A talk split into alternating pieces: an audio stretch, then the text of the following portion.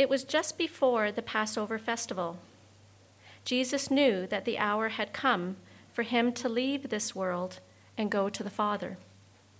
Having loved his own who were in the world, he loved them to the end. The evening meal was in progress, and the devil had already prompted Judas, the son of Simon Iscariot, to betray Jesus. Jesus knew that the Father had put all things under his power and that he had come from God and was returning to God. And so he got up from the meal, took off his outer clothing, and wrapped a towel around his waist. After that, he poured water into a basin and began to wash his disciples' feet, drying them with the towel that was wrapped around him. He came to Simon, Peter, who said to him, Lord, are you going to wash my feet? Jesus replied, You do not realize now what I am doing, but later you will understand. No, said Peter, you shall never wash my feet. Jesus answered, Unless I wash you, you have no part with me. Then, then, Lord, Simon Peter replied, Not just my feet, but my hands and my head as well. Jesus answered, Those who have had a bath need only to wash their feet. Their whole body is clean. And you are clean, though not every one of you are. For he knew he was going to betray, or for he knew who was going to betray him, and that was why he said, Not everyone was clean. When he had finished washing their feet, he put on his clothes and returned to the place, his place. Do you understand what I have done for you? He asked them. You call me teacher and Lord, and rightly so, for that is what I am. Now that I, your Lord and teacher, have washed your feet, you should also wash one another's feet. I have set you an example that you should do as I have done for you. Very truly, I tell you, no servant is greater than his master nor is a messenger greater than the one who sent him. Now that you know these things, you will be blessed if you do them. I'm not referring to all of you. I know those who I have chosen. But this is to fulfill this passage of Scripture He who shared my bread has turned against me. I am telling you now, before it happens, so that when it does happen, you will believe that I am who I am. Very truly, I tell you, whoever accepts anyone I send accepts me, and whoever accepts me accepts the one who sent me. After he had said this, Jesus was troubled in spirit and testified, Very truly, I tell you, one of you is going to betray me. His disciples stared at one another at a loss to who, as to know which one of them he meant. One of them, the disciple whom Jesus loved, was reclining next to him. Simon Peter motioned to this disciple and said, Ask him which one he means. Leaning back, leaning back against Jesus, he asked him, Lord, who is it? Jesus answered, It is the one to whom I will give this piece of bread when I have dipped it in the dish. Then, dipping the piece of bread, he gave it to Judas, the son of Simon Iscariot. And as soon as Judas took the bread, Satan entered him. So Jesus told him, What you are about to do, do quickly. But no one at the meal understood why Jesus said this to him. Since Judas had charge of the money, some thought Jesus was telling him to buy what was needed for the festival or to give something to the poor. As soon as Jesus, or sorry, as soon as Judas had taken the bread, he went out, and it was night. This is the Lord. this is the word of our Lord. Thank you. It's my privilege to invite Tony up now. Uh, Tony's going to be opening the word for us this morning. Um, I'll grab a microphone, Tony. Grab this one. Yeah, fantastic.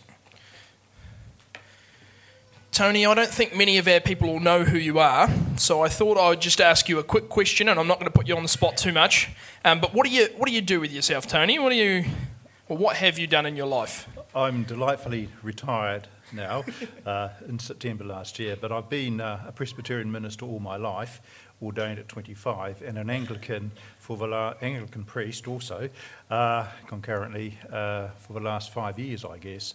And I was also a Church of Scotland minister whilst I served in the British Army as a chaplain for 16 years. So. Fantastic. I'm sure you've got plenty of stories then. Um, is it all right if I pray for you and then we'll let you open the word for us? Uh, Lord, we thank you so much for Tony and his ministry over the years. Uh, Lord, we pray that this morning, as he opens the word for us, that you would speak through him straight to our hearts and we would have ears to listen to your voice. Thank you for this faithful servant, and we pray for your spirit to enable and empower him. In your name, amen. Thanks, Tim. Thank you, Carlos. Well, thank you very much for your warm welcome, and especially Stu, a brother in Christ, who is rightfully has been declared today a wonderful man of God. I didn't hear your sermon today um, on the radio, but it will be outstanding, no doubt. So thank you, Stu. It's uh, wonderful to be here today. You know, one of the joys of being uh, having a busy life is actually going around to a friend's place or having a friend around and then sharing a supper together, or perhaps even something more formal, a dinner party. And, uh, you know, it's just so much fun, isn't it? Uh, you, know, you bring the meat and you can bring the vegetables and someone can bring the dessert and you have so much fun. Now, I, I have been asked to preach on uh, John's Gospel, chapter 13, today. And the more I have thought about it, you know, uh, I have realized that this actually was a very, very odd and rather troubling dinner party and um, and it's, it's actually got so much in it, and I've tried to break it down as best I can. And I wonder, uh, have you ever um, been invited to a dinner party po- uh, um, hosted by your boss? Uh, and there in the room was someone that you knew uh, actually hated you. Um, and who was actually quietly and determinedly aimed at destroying your reputation. And here's a twist actually wanting you dead. Because that's the type of dinner party we're talking about here in John chapter 13. What would you do if you were at such a dinner party, I wonder? Uh, have you attended or perhaps even hosted such a dinner party? Now, I have been in some really hairy dinner parties, I have to say, over the years, especially in the British Army. Um, would you confront that particular person? Uh, would you run and hide? Uh, would you pretend that they were not there? Uh, would you make an excuse saying, you know what, I've just received a text message and sadly I've got, I've got to go and just depart and leave? What would you do?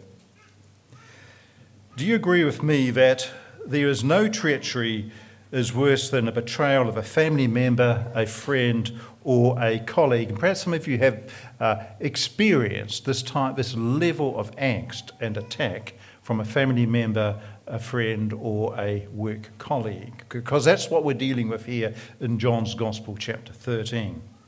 Now, interestingly enough, uh, from ancient history, Julius Caesar uh, knew such treachery. Among the conspirators who assassinated the Roman leader on March the 15th, uh, 44 before Christ, uh, was Marcus Brutus. Some of you may be aware of this. Caesar, so he's a Roman emperor, right? Not only trusted Brutus, so you can imagine it, a Roman emperor uh, in command of a huge empire, um, of all the political machinations, and he trusted Brutus. Trusted him. Perhaps he couldn't trust many, but he trusted Brutus. And he tra- favoured him almost like a son. Now, according to Roman historians, Caesar first resisted the onslaught of the assassination, assassins. They came to assassinate him. But when he saw Brutus among them with a dagger drawn, he ceased to struggle and he pulled the, uh, his gown over his head and he uh, uttered those immortal words, You too, Brutus. Couldn't believe it. Sadly, in the instance we have today, in uh, John's Gospel, chapter 13, Jesus showing great intimacy and great tenderness through a dinner party, there was a betrayal and actually a double cross going on. Imagine it being there. You see, Jesus faced the betrayal of one who was close to him. And did you notice that Scripture first says that Satan prompted Judas, that is, worked in the heart of Judas to betray Christ? So there's a spiritual dynamic going on here. Now, Judas is mentioned eight times in the book of John, and I also notice that the word Satan put into the heart or entered into Judas the moment he took the piece of bread given to him by Jesus. So there's a spiritual transaction. The moment he received that piece of bread from Christ, there's a spiritual transaction, and Satan entered into his heart. And I can only imagine, you know, there was a spiritual process going on here when Satan first tempted Judas and then, uh, when he gave into temptation, the demonic presence moved from oppressing him into possessing his personality. There's a spiritual process there, leading Judas to conspire to murder. It's worthwhile thinking about that. Well, this whole chapter, John 13, is absolutely fascinating because it really is our Lord's farewell message to his disciples. But Jesus also added a very significant action to his message when he washed the disciples' feet. So there's some teaching going on, but there's a very powerful action. It was, I suspect, a lesson or indeed a dinner party they would never forget. Imagine if you had such a dinner party. I guess you'd never forget it either.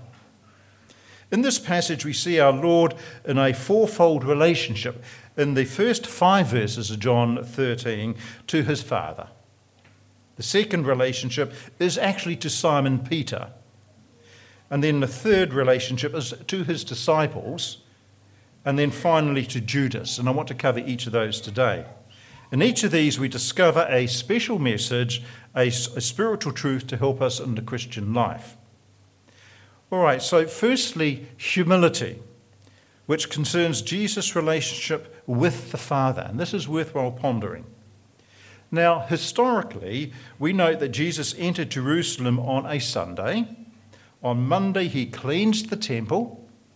On Tuesday was a day of conflict as all the religious leaders sought to trip him up and to get evidence to arrest him.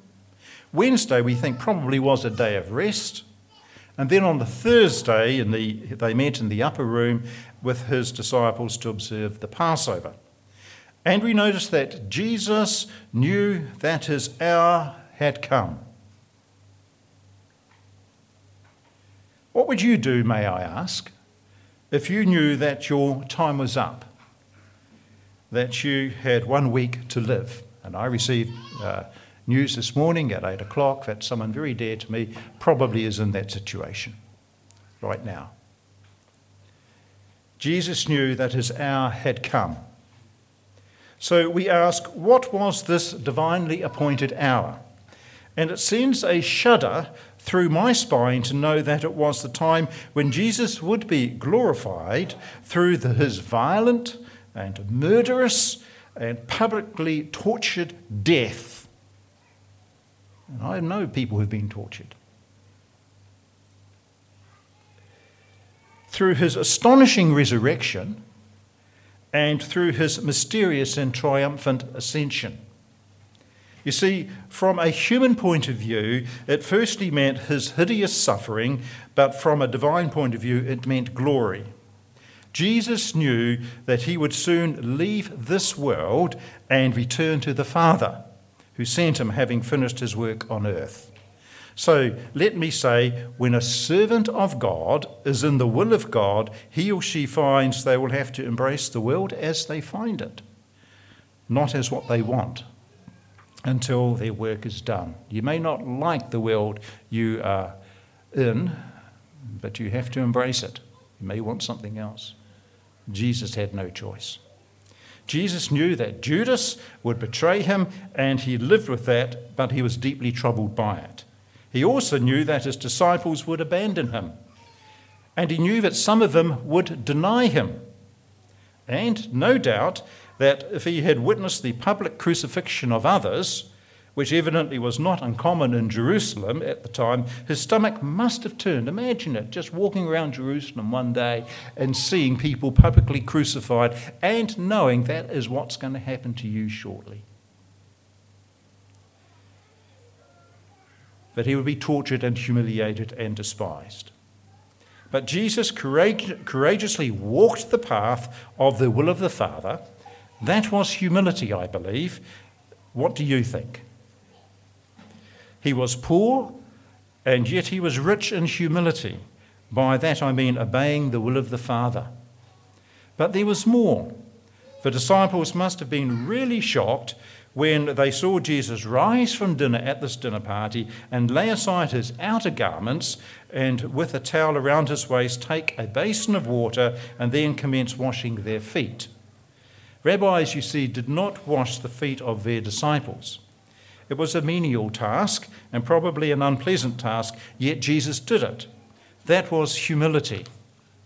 Do you think too often we confuse true humility with timidity and inferiority? What do you think? How would you think most people today would consider a humble person? Is it a timid person or someone who feels inferior and, uh, and takes a status in the world like that? Now, Jesus was quick to say the Father had put all things into his hands. That's a bold statement. Yet he picked up a towel and a basin. His humility was not born of poverty or timidity or inferiority, but of riches. He was rich as the image of the invisible God. He was rich in obeying the Father's will, yet he became poor and humble in serving the disciples. A Malay proverb says this the fuller the ear of rice grain, the lower it bends. You can imagine rice growing in a, in a field. The fuller the head of the rice grain, the lower it bends.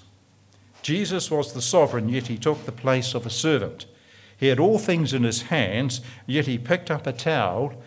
He was Lord and Master, yet he served his followers. And it's been well said that humility is not thinking meanly of yourself, it is simply not thinking of yourself at all. And it's interesting, isn't it, in terms of mission and outreach? We're not thinking of ourselves, we're thinking of others. Do you agree with me that true humility should grow out of our relationship with the Father as it did with Jesus? We today, just like the disciples that night, desperately need this lesson on humility. Serving God no matter what the cost. That's what it means to be humble. I sometimes think the church can be filled with a worldly spirit of competition and criticism, of human centered thinking, or we seek to do our will and not the will of the Father. At this dinner party, Jesus demonstrated a different approach and did things differently, and he showed them and us what true humility is. So just think about that the humility of Christ. Secondly, Jesus talked with Peter about holiness. And here we notice that uh, Peter watched the Lord wash his friend's feet. Now you can just imagine it. Jesus is going around washing the uh, feet of others, and Peter's just watching this, thinking, what on earth is going on here? Uh, and he probably didn't understand. You know, I'm with Peter on this. I, I would have not understood what was going on either. The word translated wash uh, and is what we call nepto in, in, the Greek. It means to wash part of the body. So it's really just washing a small part of the body. Um, but the word translated washed in uh, uh, verse 10 of, uh, of John's Gospel 13 is luo, which means to bathe all over. So there's two concepts here about wash we need to get a, an understanding of. Now we need to think carefully here because there is a fine distinction actually to be made. The distinction is important, for Jesus was trying to teach the disciples the, the importance of a holy walk. You see, when a person trusts Christ as Saviour, he or she is bathed all over. That is, they're washed all over. That's the luo. And their sins are washed away. Isn't that wonderful? And they are forgiven. That's luo. And their sins and, and iniquities will I remember no more. That is Hebrews 10, verse 17. However, as a believer walks in this world, it is easy to become defiled. Do you not agree? Yeah, you know, sometimes you can walk and you can walk on unpleasant things. Yeah, you see. Um, and spiritually, we also can be defiled. But we don't need to be bathed all over again, but simply to have that defilement washed away off our feet. So, Scripture says that God promises to cleanse us when we confess our sins to Him. That is nipto, that is the partial cleansing, when we are defiled. Can you see there is then a difference between the luo, which has been washed over and completely forgiven the first time round, and then uh, washed over or just having a small part of your body cleaned because of defilement? Okay, Tony, I get that, but you might ask why is it so important that we keep our feet clean to nipto, to wash part of our body? Why is that so important? Uh, which is really what Peter was trying to ask here. Because, quite simply, if we failed, we can't have communion with the Lord. If we don't, if we walk in a defiled life, we cannot have communion with the Lord. Even though we may have been washed over completely and have been saved, and we know we've been born again, and that we love the Lord and the Lord loves us. But if there's defilement in our life, it actually breaks our communion with God. So, what does that mean? The word translated part or uh, carries with it the, uh, the meaning here of participation, having a share in or uh, with someone or something in common. So, when God bathes us all over, that's luo, what we call salvation, God brings about our union with Christ, and that has settled a relationship once and for all. However, our communion with Christ depends on our keeping ourselves unspoiled from the world undefiled. Look, it's a wee bit like being married. I married my wife Catherine in 1981, and that was a done deal and marriage rocks, no question asked. Uh, but I have discovered that it is possible. There are occasions, one has to say, that our sweet communion uh, can be strained or, or, become a bit tardy uh, if, if I neglect my domestic duties, any wives out there understand what I'm talking about at this stage? Uh, or for some instance, or cross some type of line uh, in some particular way. Yes, married, yes, absolutely, no questions asked. But does that mean always happy, having fun together? Well, I need to constantly actually work on that. And that really is what Peter is saying here, or Jesus is saying to Peter. Listen, Peter, you have to be clean. You have to have clean feet. Live a faithful and holy life every day, always. And if you don't, then come to me in humility, and I will cleanse you from sin. I will metaphorically wash your feet. Do you get that, Peter? Do you really get that? That's what I'm talking about here. What Jesus is saying, if we continue with our unconfessed sin in our lives, we hinder our walk with the Lord and metaphorically, that is when we need to have our feet washed, the nipto in the Greek. So I'm sure we all agree it is a wonderful thing to, be, to deepen our relationship with the Lord. And the important thing always is to be honest with Christ and with ourselves and to keep our feet clean. So, first, humility, secondly, holiness, and now, thirdly, happiness. And this is um, quite complex. The word happiness actually is probably better translated as blessed. And this is where Jesus tells the disciples how to be happy, that is, how to be blessed. Now, the key verse here is John 13, verse 17. Can someone read that out for me, please? John 13, verse 17.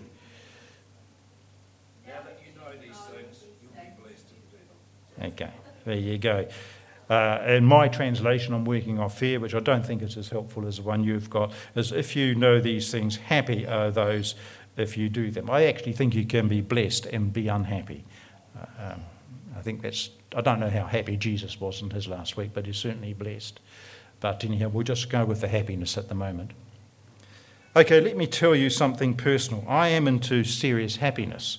Uh, I want to luxuriate in the blessings of God. Uh, would that work for you also? Yeah, okay. But the sequence here is important humility, okay, holiness, and then happiness. You may know that Aristotle defined happiness as good fortune joined to virtue. Good fortune joined to virtue. Then you'd be happy. Um, what do you think of that? Good fortune joined with virtue, good living. Then you'd be happy. I think it sounds a wee bit like that you've won the lottery and were kind to Granny and the cat, uh, then you will be happy. Actually, I think that sounds pretty plausible. I don't know what you think. I think it sounds pretty plausible.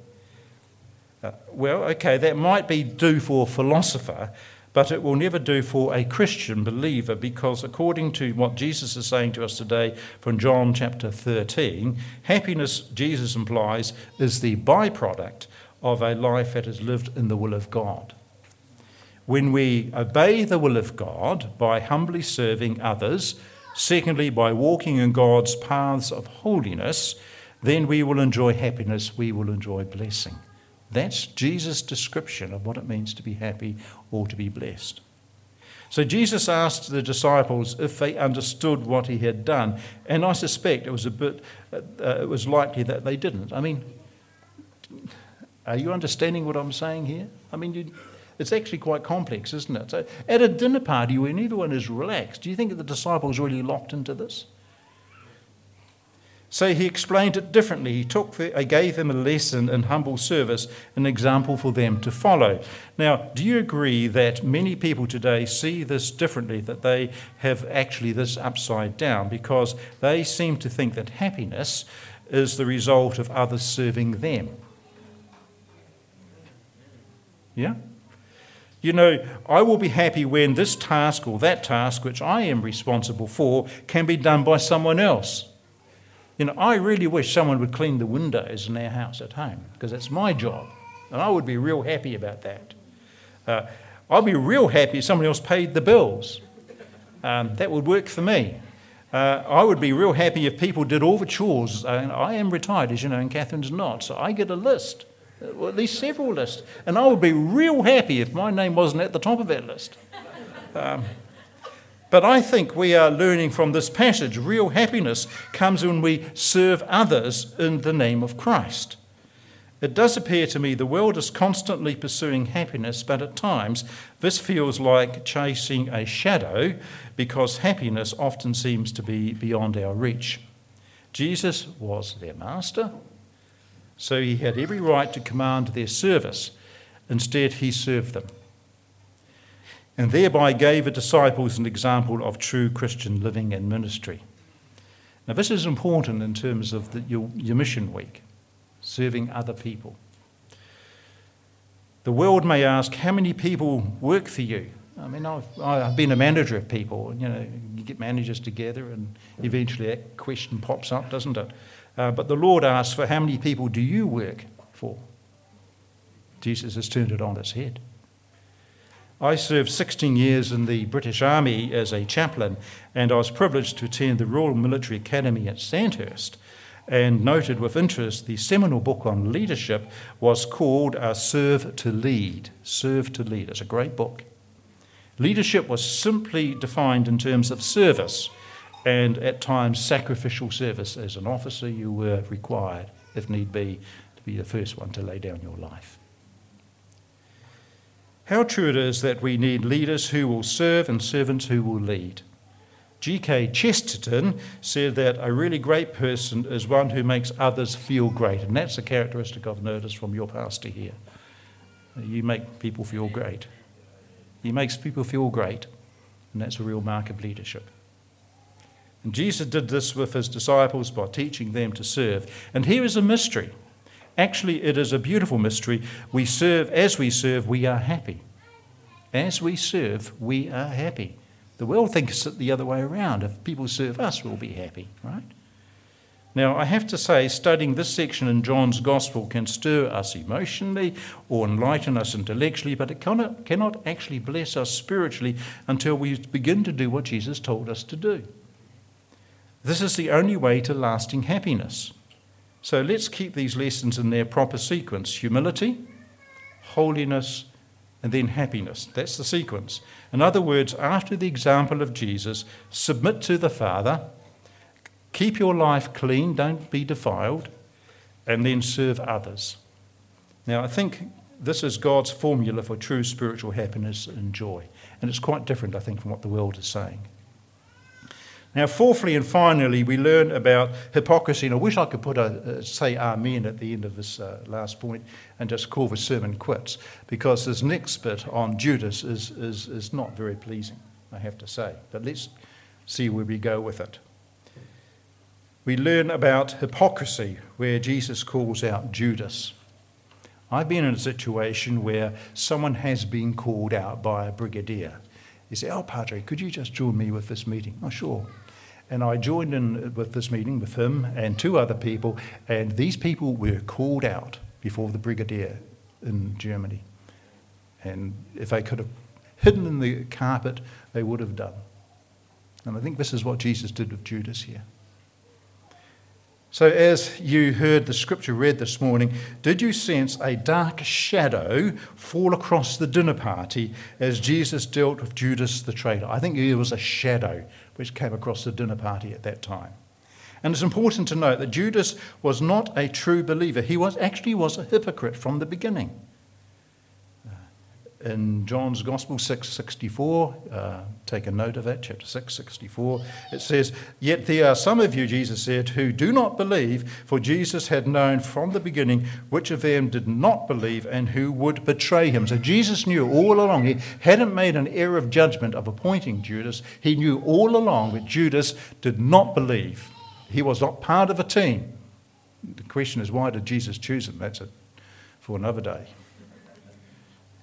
Um, Stu can answer that one. Uh, Judas had not been bathed all over, according to uh, uh, John's Gospel here. That's louo again. So he hadn't been bathed all over. And he had not been among the chosen ones whom the Father had given the Son. So we need to note how close a person can come to salvation and yet be lost forever. Judas was even the treasurer of the group and was certainly held in high regard, if not warm regard, by his fellow disciples. I mean, if you didn't hold someone in high regard or warm regard, uh, you wouldn't allow them to look after the, the money of the church. Who's the treasurer here? A high regard and warm regard? Probably, yes, absolutely. And, saved, and saved. Hallelujah. That is why he related it to the prophet. But Jesus is worried that the disciples actually, once they really understood what was going on with Judas, they'd get upset. But Jesus then related it to the prophecy and say, Look, I knew all of this along. I have not made an uh, error of judgment here. Judas had been uh, disloyal, but Jesus expected them to be loyal to him and to his cause. They were Christ's chosen representatives, and extraordinary to receive them would be the same as receiving the Father and the Son. That's amazing, isn't it? To receive the disciples is the same as receiving the Father and the Son. What a privilege it is to be ambassadors for God. The remarkable thing is that the others at the table did not know that Judas was an unbeliever and a traitor. They didn't know. But apparently, from the very beginning, Jesus knew what Judas would do, but he did not compel him to do it. Here's the thing. So, Judas was exposed to the same spiritual privileges as the other disciples, yet it did him no good. It is well said the same sun that melts the ice can harden the clay. And despite all that our Lord said about money and all that uh, his warnings about greed, Judas continued to be a thief and to steal from the treasury from the disciples' purse. Despite all our Lord's warning that unbelief, Judas persisted in his rejection. Jesus even washed Judas' feet Yet his hard heart did not yield. Imagine it being washed, having your feet washed by Jesus. But Judas's hard heart was not softened by that. And when Jesus spoke previously about a traitor, in John chapter 6, verse 70, the disciples didn't take it to heart. Now, however, when he spoke openly about it at this dinner party at the table, the disciples were understandably perplexed. Imagine it. Keep in mind that Judas knew what he was doing and that he did it deliberately. You see, he had already met with the Jewish religious leaders and agreed to lead them to Jesus. He heard Jesus say, he heard Jesus say this The Son of Man will go just as it is written about him, but woe to that man who betrays the Son of Man. It would be better for him if he had not been born. Imagine if you were lining yourself up to do that and you heard Jesus say that about you, what would you be thinking? And yet he didn't change. Unbelievable. Jesus, uh, Judas persisted in his unbelief and treachery. So I feel that John's little phrase, and it was night, carries a tremendous impact when you remember that the light and darkness are important spiritual images in the Gospel of John, one of the great themes of John's Gospel light and darkness. Jesus is the light of the world. But Judas rejected Jesus, went out into the darkness, and for Judas it is still night. Well, what an interesting dinner party, don't you think? I don't think I have attended anything quite like that before. Have you? Okay, in this passage, I want to summarize now. We see our Lord in a fourfold relationship. Firstly, to his Father, characterized by humility, following the path of obedience humbly, even though it's going to be extremely painful, beyond description. Secondly, to Simon Peter, where he talked about holiness. and Don't be defiled, have your feet washed in order to have communion with me. And then to all the disciples about happiness or blessing. And then finally to Judas, tragically about hypocrisy, betrayal, and treachery. In each of these, we discover a special message, a spiritual truth to help us in our Christian life. Amen. Uh, do you want me to pray? Is that what the deal was? Let us pray. Just, uh, we've just reflected upon uh, your dinner with the disciples in your last week. What an extraordinary meal that was, and what were all the thoughts and feelings going through your heart and mind as you looked out upon the disciples and especially upon Judas and pondering what the next day will bring for you. And we thank you, Lord, for your humility in following courageously the will of the Father. We thank you, Lord, that you set out for all time what it really means to serve humbly. And also, Lord, to live a life which is holy, undefiled, so important. And that you're there to wash our feet, to forgive us when we get it wrong. Thank you for that. And then, Lord, that cautionary note about how people can be so close and yet be so far through the tragic life of Judas. And you knew that and you lived with it. And I wonder, Lord, why you included that as part of your original team, what the lessons are for us today. So bless our thinking today, Lord, and our pondering, and guide us in your perfect way through Christ our Lord. Amen.